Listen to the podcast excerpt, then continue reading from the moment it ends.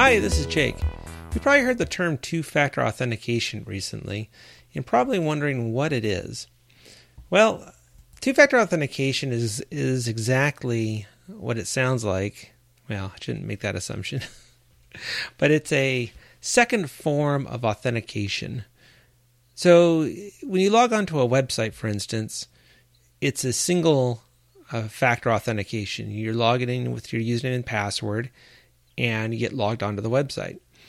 Two factor authentication means that there's a secondary method of authenticating your identity.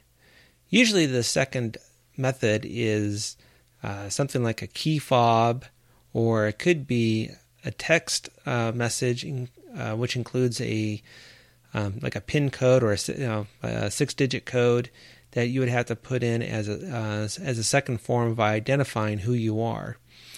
The reason this is more secure is because with a single form of authentication, like password only, all it takes is for somebody to um, steal your password and your username, and they can log onto your accounts. With two factor authentication, it requires not only a second form of authentication, but more importantly, it's usually a form of authentication to a device that you have on your person, such as your cell phone or a key fob that you keep in your pocket or on your keychain. So, this is very important, uh, especially for uh, email and uh, VPN access, that there's a, a second form of, um, of authentication to identify you are who you say you are. As computers become faster and faster, passwords are going to be easier to crack or guess or you know brute what they call brute force where they just guess every single password. But that's mainly because the computing power of a single CPU or a graphical processing unit also known as a GPU uh, uh, they, as they become more powerful it becomes easier for uh, passwords to get cracked. Therefore it sort of you know negates the ability for a um, uh, you know, the security, I guess, of a uh, of a pa- of using a password only system. So the two factor authentication system is going to be the way of the future, and if you're not using it currently, you probably want to enable it on your email and any um, VPN system that you're using. So, which email systems um, have two factor authentication? Well, just about every one of them that I could think of has two factor authentication. You have Office 365, Gmail, uh, Yahoo has it. Even uh, other messaging applications such as Facebook and Twitter uh, have two factor authentication.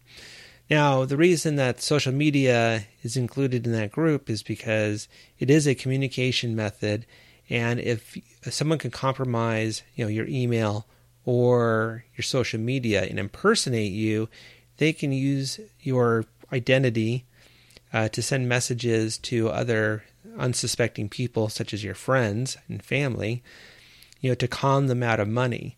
Uh, you may have seen emails that come through that look like it's coming from a friend of yours, and it says, "Oh, I'm stuck in England uh, and I don't have any money. Could you please wire me some money?"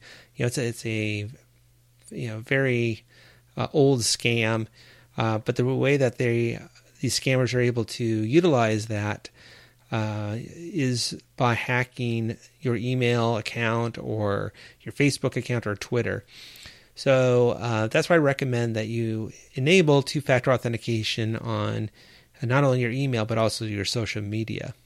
So the way you go about that is if you log on to your email account or your social media account, you can go to your settings, and usually there's a checkbox there to enable two factor authentication.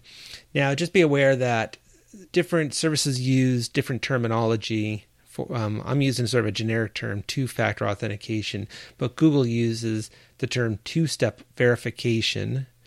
And there's some other terminology like uh, Amazon uses multi factor authentication or MFA. But basically, it's all the same. It's like a you know two factor authentication, two step verification.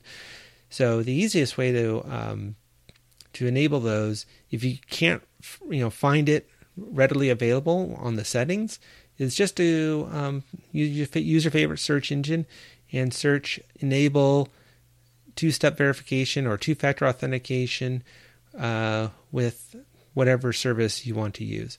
You know, whether it's Facebook or uh, Office 365. So uh, that's about it. It's really important to enable this for your messaging apps uh, to stay secure. It's a very critical part of your security. You know, and another tip is if you're using LastPass or some other password manager, by all means enable two-factor authentication with uh, those password managers.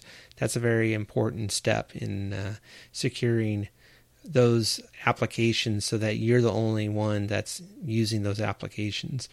And uh, yeah, so as usual, um, please follow me on Twitter at Jake Nonamaker, and you can subscribe to this podcast.